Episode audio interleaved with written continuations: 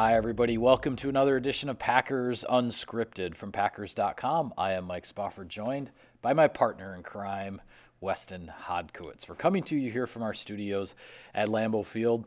Wes, the 2022 NFL Draft is just two days away. The first round just two days away at the time that we are taping this.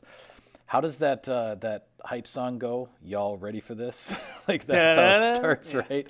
I mean, here we go, right? The Packers enter the this three day drafting extravaganza with 11 picks, and the eyes are really on the top of this draft for the Packers because Green Bay, as a result of the Davante Adams trade to the Raiders, the Packers have two first round picks two second round picks. The numbers are 22 and 28 in the first round, 53 and 59 in the second round.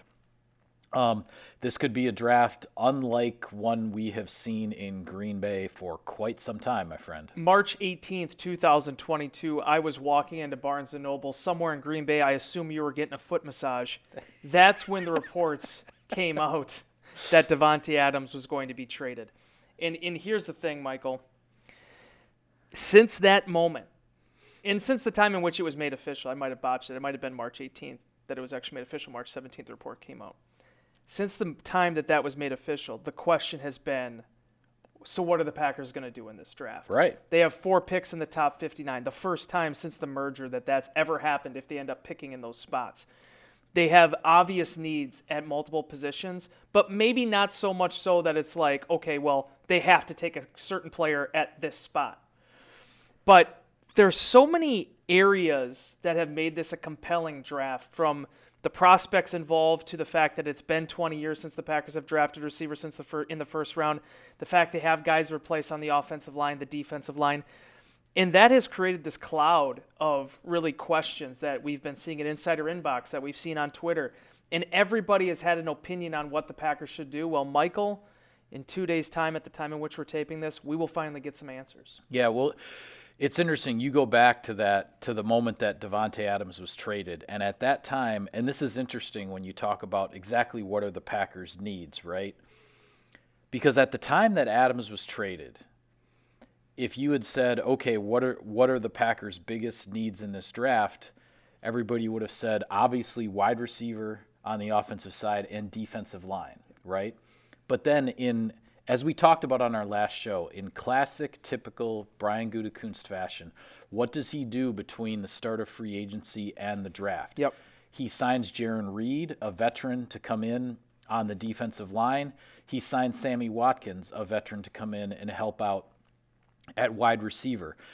Putting him in a position with all this draft capital at the top of the draft, putting him in a position where he doesn't have to say, all right, on Thursday night, I have to get a receiver, I have to get a defensive lineman, because as we mentioned on our last show, if the Packers had to play a game on May 1st, they have the players to go yeah. and play the game, right? It, he, Brian Gutekunst is always going to make the draft about the future investment, not necessarily, or he doesn't force himself into, paint himself into the corner, so to speak, of the draft having to be about the here and now and about week one of the upcoming season. So that's where we are. When I look at when I look at the Packers roster needs in in this draft, I break them down into into sort of two tiers. To me, the top tier is it's still wide receiver and defensive line, yeah. I think, but also offensive tackle and then edge rusher. Yep. Offensive tackle, if the, as we talked about previously, if the Packers go in with David Bakhtiari at left tackle, Yosh Nijman at right tackle,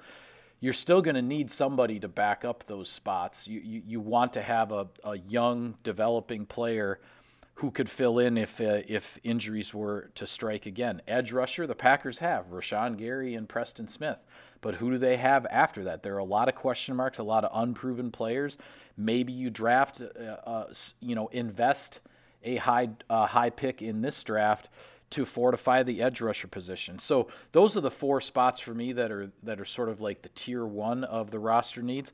But then also safety, cornerback, inside linebacker, tight end I think all of those are also in play for the Packers. Maybe not necessarily in the first round, but certainly come Friday night, starting in the second round. I think those those positions come into play. My point is that the way this sets up for Brian Gutekunst at this point, with the four picks in the top 60, there aside from taking a quarterback, a running back, or a specialist, no position drafted within those top four picks that he has would necessarily surprise me based on how the Packers are currently constructed. Because I think what you outlined there is the fact that Green Bay has a certain amount of needs that I think a lot of that was brought on by the changes this offseason. Yep. Davante Adams trade, Za'Darius Smith being released, um, not having another guy, another Rashan Gary kind of handpicked in that role behind. Billy Turner being released. Billy uh, Turner being creates released the well. need at offensive Lucas tackle. Patrick going. Right. So I mean, like there there are areas where they lost, but by and large, they have depth at all these positions. The way that this roster is fortified, there are bodies at all these positions. Cornerback, you have a you have three guys you put up probably against anybody. Safety, Adrian Amos, Darnell Savage are going to be together for their fourth straight year. That rarely happens in the NFL. So, from that perspective, it is about building depth. But what makes it so compelling is the fact that there are five picks in the first two days that Green Bay is slated to make right now. There are four picks in the top 59 that they are slated to make. And we saw what happened in 2019 when Green Bay had two picks. And the what you know the ways in which Brian Gutekunst can move around depending on how the board falls. Somebody's going to fall, Mike. One of these receivers, maybe one of the edge rushers, maybe a safety. We've even seen, you know, maybe an inside linebacker. Somebody maybe maybe fall. even a defensive lineman, just because you, you, you just don't know that this this draft feels as unpredictable as any that we've And- entered in a long time. And it's not because, well, that player isn't good enough. It's because I think there really is a wide array of talent that's all kind of pretty much the same outside of that top six or seven players. Then the real question also becomes how many quarterbacks get taken before the Packers go on the board at 22. There aren't going to be as many as these past few years, but those quarterback spots ultimately are the ones that end up leading to a skill position player falling or a defensive lineman falling. Again, enhancing the options for the Packers once they go on the board. Yeah. Well, in talking about some of these some of these positions of need, and we will just have to see how the draft falls. And also, with regard to Gutekunst and his options, with the draft capital that he has, I mean, he could move up, he could move down, he could do both uh, within both Thursday night and Friday Yeah. night. There's no way of knowing exactly how this is going to go. But with regard to the wide receiver position, that's the one everybody wants to talk about. Is there a guy or guys that uh, that might have struck your fancy here as uh, as this draft has gotten closer? The cool thing is, Mike, the more you dive into it, the more you like basically all these options in the top 50. Um, because every single one of them offers something different. If you want a six foot guy like Chris Olave, that isn't t- your typical type of receiver that Green Bay has drafted, or you know a Christian Watson. You know you have the George Pickens kid that you know everyone knows about. Guys that have a little bit more size you're the one, and I've joked about it, but it's actually true. You're the one that drove the Treylon Burks, you know, train, and that whistle caught my attention too, because the more you see this kid, and the more you realize what he did at Arkansas and how they turned things around this season, he seems more and more to me like a Green Bay Packer type player. The question is whether or not he's there at 22. Right. And Right. the the thing that, that that's going to have to get decided before the Packers probably are even remotely on near the clock is Jameson Williams.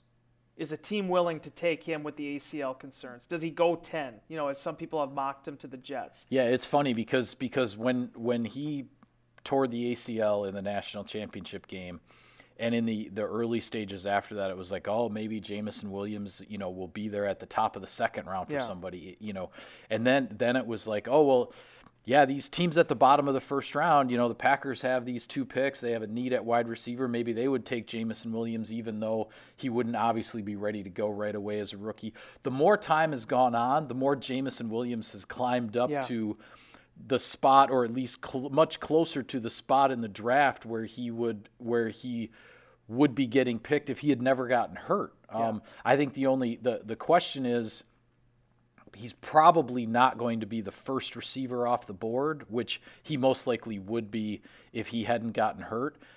But it sure doesn't sound like he's going to last much No. past the maybe the 14th or 15th pick or something like that. Whereas a couple of months ago, there was a there there was a whole different narrative with regard to where Jameson Williams might be available. So the question naturally becomes where does Williams fall? I think Drake London and, and Wilson will both be off the board by they get to that point. I just feel the reason I bring up Williams is I feel like that's going to be the one that really decides how far Burks falls. Yeah. Because I think once that that wave starts with the receivers, I think that's going to carry through a little bit. Um, and then you look a little bit farther down. I, I really love the Skyy Moore kid. In addition to having a fantastic name, you know, there's some questions about with him and Watson, the the competition uh, involved in that. But but certainly, I, I think he's another guy.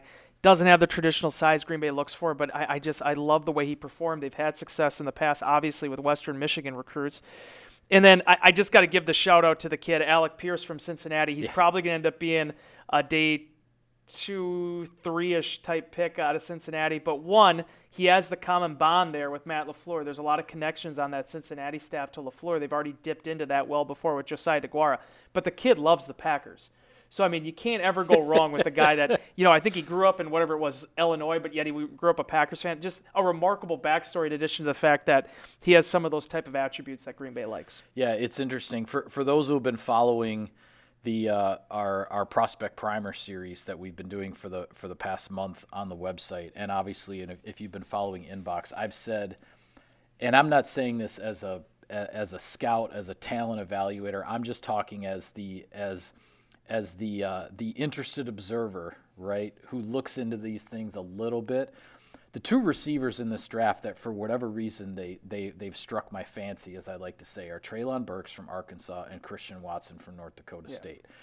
I just I, I like the bigger receivers. Burks is 6'2", 225, yet at 225 he ran a 4.55 in the 40. Now, yes, he's not a 4-3 burner like a Chris Olave or a Garrett But that's Wilson, not the way they've done things here either over the right, years. Right, but at, but at 225 pounds, a 4.55 is not exactly slow. No. Christian Watson, 6 foot 4, 208 pounds. Now, he did run in the 4-3s, so this is a this is a taller guy, ra- rangier guy who also does have the speed. What I'm what what I'm curious about though as you mentioned with Burks, will he be there at 22 or is he going to go sooner than that? Um, I think that could that could certainly go either way. With Watson, I start to wonder the more I read about it is is drafting him in the first round a little bit too rich. Yeah. But then with the Packers not picking until 53, 59 in the second round, is he going to be there at the end of the second round? I think that becomes a big question mark. Um, because it's because it seems that he's maybe a bottom of the first round guy, but more likely a top half of the second round guy, and then he's not there uh, in the 50s if the Packers are waiting for him to drop that far. Do you know who he reminds me of? Not not from a makeup standpoint. This reminds me of Jordy Nelson, because I, I if if they get him at 22 or 28, I'm not saying he's gonna. I think he's gonna be a good pro, but you wonder about the value. The Packers had with those two second round picks. I mean, with the math I was doing, with all these picks they have, Brian Gutekunst, depending regardless of what happens on on Thursday night, he can do anything he wants in the second round. They can go up into the top three of the second round if they want to. Yeah. With with pairing up some of these picks. That's where it gets interesting with me with Watson. If that's a guy that you can take at 35 or 36, I really like that value. And and it's not to take anything away. NDSU is one of the preeminent powers in that division of football. They've won how many national championships over the last 20 years? But you, you, that that's the only thing holding me back from it. It's just this game is different and and yep. playing at that level and creating separation is different. Yep. You, it's when you have options like Burks, when you have options like Pickens. These guys have played in the SEC. They've seen the very best that college football has to offer. That's why, to me, lot, a lot of DBs who are going to have their names exactly. called this weekend. Yeah, no, I, I hear you. I, I, I hear exactly. But I love him too. He has everything. He's how you draw yeah. it up if you're creating a yeah. player on Madden. Yeah, he has everything you want in a receiver. It's funny though that you would mention you mentioned Jordy Nelson pick 36 from 2008 and it's funny that you would mention that because for all this talk about are are the packers going to draft a wide receiver in the first round for the first time since 2002 yep. with javon walker packers have had such a great track record of success with second round draft picks jordy nelson davante adams greg jennings randall cobb right who was the highest the highest pick of those second rounders was jordy nelson at 36 and almost the it, I don't know whether you'd want to call it the big coincidence or the big irony or whatever, but if Brian Gutekunst trades to the 36th spot, to take a wide receiver, that would that would almost like put a bow on this entire discussion we've been having. It really would. Um, for the entire offseason. Um, before we get to some other positions, I do want to take care of our sponsor business. Sirius XM NFL Radio delivers hard hitting analysis and up to the minute NFL news that true football fanatics need 24 7, 365. And at Cousin Subs, we have something for everyone, like our Wisconsin cheese curds, mac and cheese, golden fries, and creamy shakes, all paired with your favorite sub or sub in a bowl. Cousin Subs, we believe in better. All right, I want to get some of your thoughts, Wes, on on guys, just guys you've looked at or you're curious about, uh, both on the defensive line and at the edge rusher Yeah. spot. Because uh, I know in discussions that we've had, a guy that I really like on the defensive line, though again I don't know if he's going to be there, is Devonte Wyatt from Georgia. There are these, you know, three guys on that defensive front from Georgia. Trayvon Walker's being talked about as possibly Number the number one. one. overall pick now, ahead of both Thibodeaux and Hutchinson, the the uh, the edge rushers from Oregon and Michigan, respectively. So Trayvon Walker might go number one. There's Jordan Davis, the 340 pound, you know, run stuffing nose tackle who. Uh, ran a sub 4.8 40 at 340 pounds at the combine, which was which was stunning. But with Wyatt, Wyatt's 304 pounds. He's not a small guy, and yet his 40 time was very similar to Jordan Davis. Now running a 4.77 40 at 304 pounds is no is no easy trick. So he's a guy that I've had that I've had my eye on. But again, will he be there at uh, at 22 for the Packers to be able to jump on him? I don't know. Another one that I did a prospect primer on, Travis Jones from UConn um, six foot four, 325 pounds. You know, UConn again. There's that competition level, and this is a guy that's maybe being talked about more in the second round. But will he last all the way towards the end of the second round? It's really hard to say. But yet at the Senior Bowl, the offensive linemen at the Senior Bowl voted him the toughest guy that they faced in the drills all week long. So that says something about you know the the the the pedigree that he has, even with all the questions about him coming from UConn as opposed to a Power Five conference. So those two guys, Devonte Wyatt, Travis Jones, those are those are two that I have my eye on on the defensive line. It's line. actually Travis Jones is the one that started to make me look more into the defensive line and kind of shifted my thought to that seems like that's a position they could potentially take on day two. Uh, that's a position that maybe in the second round. And trust me, man, the every position is a gamble. It's a big gamble once you start to move back on defensive linemen because you're you're starting to lose some of the attributes that you're you're looking for in three down players, your Kenny Clarks of the world. That's why, in my mind, I mean, Jordan Davis won't be there. So it really has centered on Wyatt. And if Wyatt is there at 22 or 28, if they want to take him there, I, I see a lot of those carryover type attributes with Wyatt that we saw in Kenny Clark in 16. Yep, that's that's kind of that's kind of where I am. In the transition that they've made er, during that time with their defensive lineman, he seems to fit the bill a little bit more for what Green Bay is looking for. If Wyatt's there, I, I, I like that pick. I like his pedigree. I like what they'd accomplished uh, at Georgia last year. And then if he's not, then I mean, there's right now what Mike CBS Sports has eight, nine different guys that could be on day two at that position.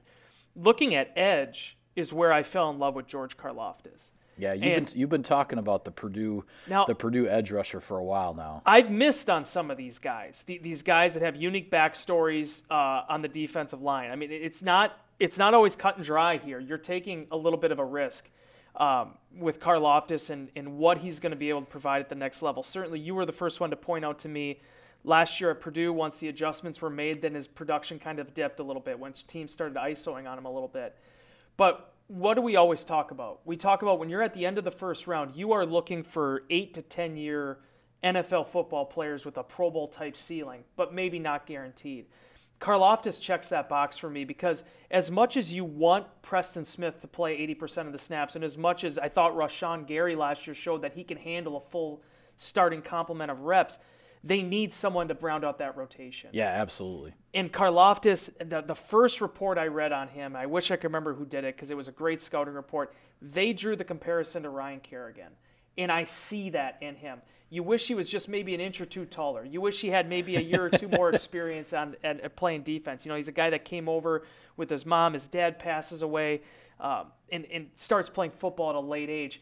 But my goodness, when you turn on the film of him at Purdue, and you and I even talked about it, how often has there been a, an elite Purdue edge rusher that we can recall? There, there haven't been a lot of them. Yeah. There, there's just so much to like about the kid, and the Packers do have a need there at edge rusher. To me, now that Jarran Reed is in a Packers uniform, maybe even more so than on the defensive line. Yeah, and when you look at when, when you look at the film on Karlaftis, as much as you know, um, as you mentioned in our previous discussion about how yes, his production dropped off his his last year at Purdue, but the guy was I mean the guy was double teamed and triple teamed Yes. because because he was the one guy on the Purdue defense that everybody game planned for and let's be honest, it was the Purdue defense. There wasn't there wasn't a whole lot for uh, for other Big Ten offenses to have to worry about, and yet in the midst of all that, George Karlaftis was still a high impact player because of the way teams had to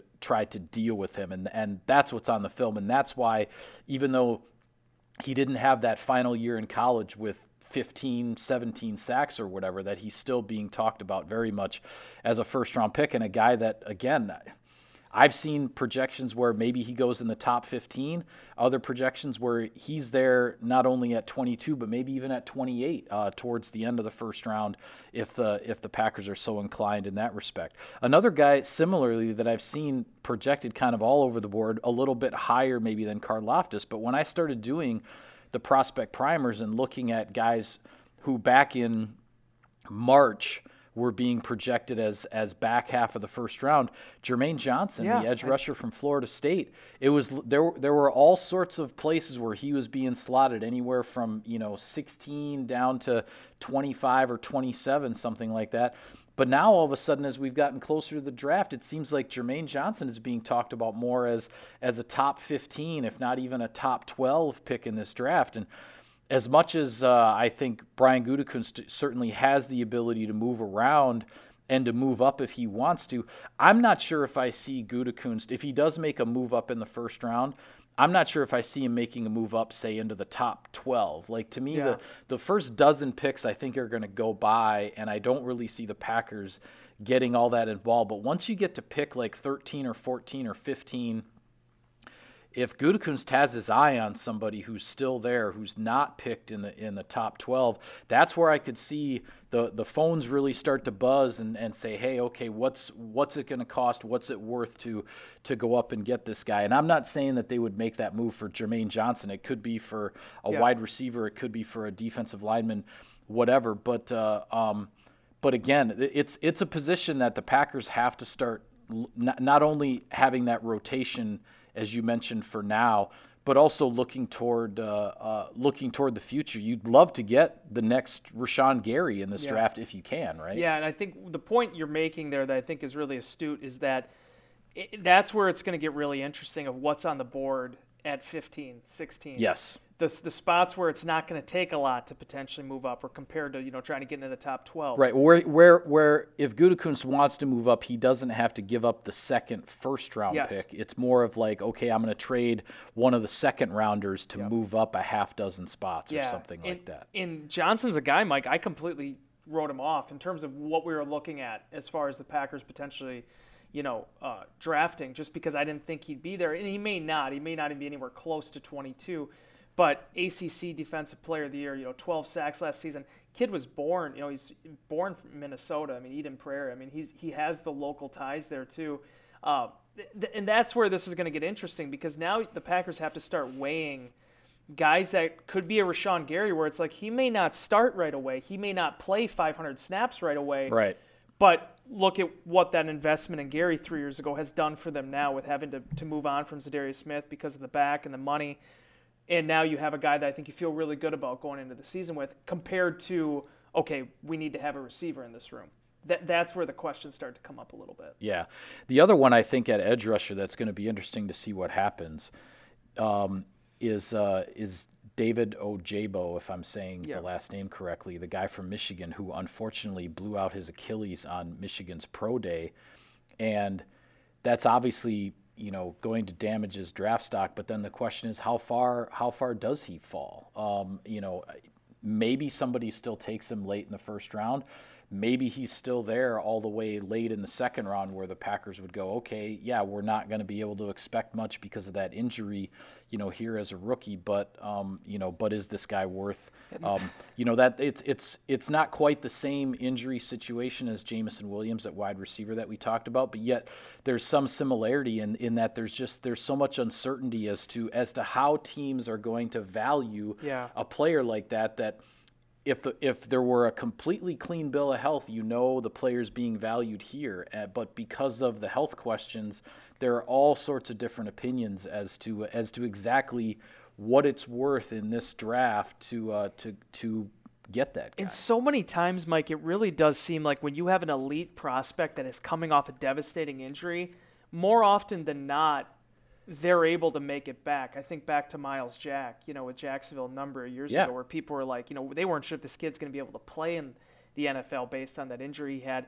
and then there he was. I mean, obviously Jaylon Smith went through that. Willis McGahee at the running back position. Those things do happen yeah, the thing that's different about this young man that I feel for him is the pro day aspect of it. You're seeing these videos already at Williams. I mean, he's already running and cutting and all these things because he's so far out now, three, four months out. And then it, it's different when it happens at a pro day because now it really does legitimately was- throw the rookie year into question. yeah. It was and it was it's right it's right up against the it's right up against the draft as opposed to an injury from January. And this is completely unfair to him, but it's weird that we've actually gotten to the point now where a receiver tears his ACL, and it's not really a huge deal breaker for me anymore. I, I, you feel like they can make it back from that. There's something about that darn Achilles, though, that always kind of makes my stomach rumble. Yep. Just because you're never too quite sure, because it's not just about them coming back, it's what is it taking out of the explosivity of the athlete. And, and that's. That's one thing too. You got to kind of monitor. That's a pretty Yeah. devastating injury, in addition from the pain aspect, but also the rehab. Yeah. Well, before we go, I want to get your thoughts uh, on any any names regarding offensive linemen, specifically offensive tackles. Could go forever on this one. Yeah, because I think that's a that's certainly a position the Packers are going to be looking very very strongly at. Um, we were talking before we turned the cameras on about the uh, the Central Michigan uh, Bernard Bernhard Raimann. Yep. Yeah, hopefully I'm saying that correctly. Um, originally from Austria, comes over to the United States um, as a, a foreign exchange student originally, if I'm not mistaken. Um, ends up ends up taking up football. Um, goes back to his home country, but then comes back to America to play college football. Starts out as a tight end, gets converted from tight end to offensive tackle, and the question the question with uh, with this young man is because of you know because of his his background and just how things developed and converting from tight end there's a um, there's a lot of excitement as to just how good he might be Yeah. because he's barely getting started right but now we're also hearing some things just as the draft is approaching that there might be some there might be something that popped up on a medical scan or something like that. So just where this uh, offensive tackle from Central Michigan is going to go and how teams are valuing him, I think is going to be interesting to watch. Yeah, I, I love that aspect of the tight end position because I think there's a lot to be said for that. You're seeing that more and more too, uh, specifically in these kind of situations. Not not with the foreign exchange, but in terms of a, a max school that they get a guy, they feel really good about him as an athlete, they get him in there, and it's like, okay, well, maybe this guy could be a, the way he's developing. Maybe he could be an offensive lineman. And I like what that tight end position sometimes teaches those kids because there is it happens a lot more than you think in terms of guys that ended up making that switch. Certainly, again, we have to see. It just came out, and I, I don't know how credible the reporting is on it, but it, it's Yeah. another thing. It's it's these these things that'll kind of pop up during yeah, the week. these, thing, these things that pop up in the last 48, 72 hours before the draft that that uh, it's like you wonder, okay, is there some truth to it? Is is it uh, is it just something completely off the mark? Is it maybe not as bad as it's Yeah. being reported? Like we really we really don't know. But uh, with regard to the Packers, we know we know the first you know three or four offensive tackles in this draft are going to get taken very very high. They aren't they aren't really in range for the Packers unless Brian Gutekunst decides to make a major major Yeah. move. Um, so those guys those guys are are you know projected to go in the top you know eight nine ten picks of this draft, but there's a, there is a, a group of offensive tackles that expected to be available in the back half of the first round. I think Raimann is one of them. Tyler Smith from Tulsa Yep. is another one. I was talking to Larry about him because Larry did the the prospect primer video on him, and you know, Tyler Smith, six foot five, 324 pounds. He just turned 21 years old. Um, he Larry Larry described him as a mauler. He's an absolute mauler of an offensive lineman, but incredibly raw, um, green as grass, as they say, as far as you know the technique, the refinement, the pass blocking part of things. So a really intriguing prospect there, who's probably going to be available um, yeah. in. Uh, in the latter half of the first round. But uh, again, a 21 year old that just how high is the ceiling, and that's what uh, that's what the scouts get paid for, right? To try exactly. to figure out how much these guys are potentially worth. And it's weird because you look at those guys up front. A lot of a lot of SEC kids, some some Big Ten kids. It's these guys in the back that it's just their their backgrounds are all over the place. I mean, you talk about Smith being from Tulsa, Trevor Penning, you know, the big kid yeah. from Northern Northern Iowa. Iowa, yeah. If you would put him on Iowa not Northern Iowa, no disrespect to Northern Iowa, great school. But like I'd be like, this is the Packers type of pick. When you look at his pedigree, his background, what he played in college, the level at which he played it, and the size, Mike, six foot seven, 320 pounds. Everything you look for. I don't know how this kid ended up over there at an FCS school. I, I, I love everything about him. And then my favorite, and I think you even know who I'm going to say here, Daniel Faalele from Minnesota, six foot eight, 385 pounds. I mean, they just don't build humans like this. But it, it's one thing to be that big.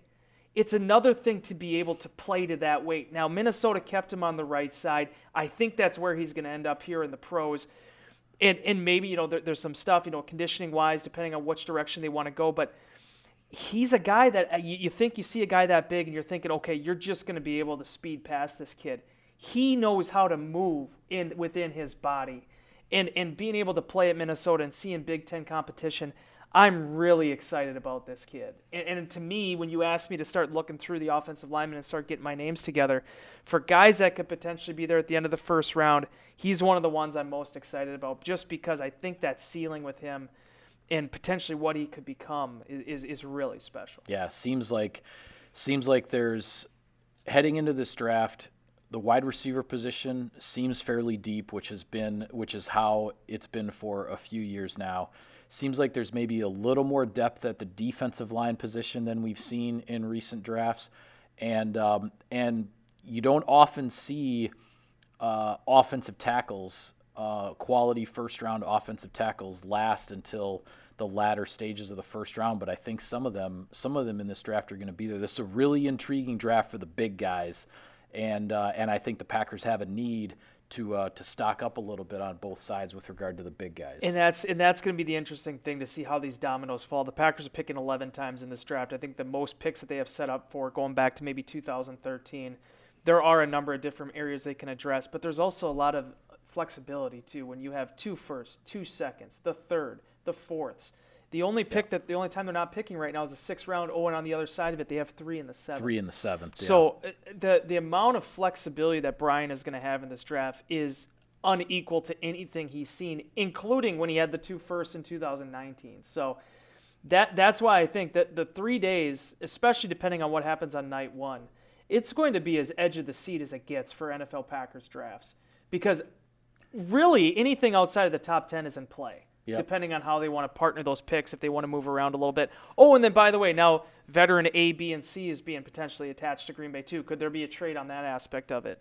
Get your popcorn ready, folks. it is going to be a wild three days. Absolutely. And with that, we will call it a wrap on this edition of Packers Unscripted. Be sure to follow all of our coverage of the team, all of our coverage of the draft. We've got everything for you Thursday, Friday, Saturday, stories, videos, commentary, all of it instant reactions. If you want to be following the draft live, stay on our website. Wes and Larry and I are going to be talking about these picks as soon as they're made. We're going to have it all for you on Packers.com. For Wes, I'm Mike. Thank you for tuning in, everybody. We'll see you next time.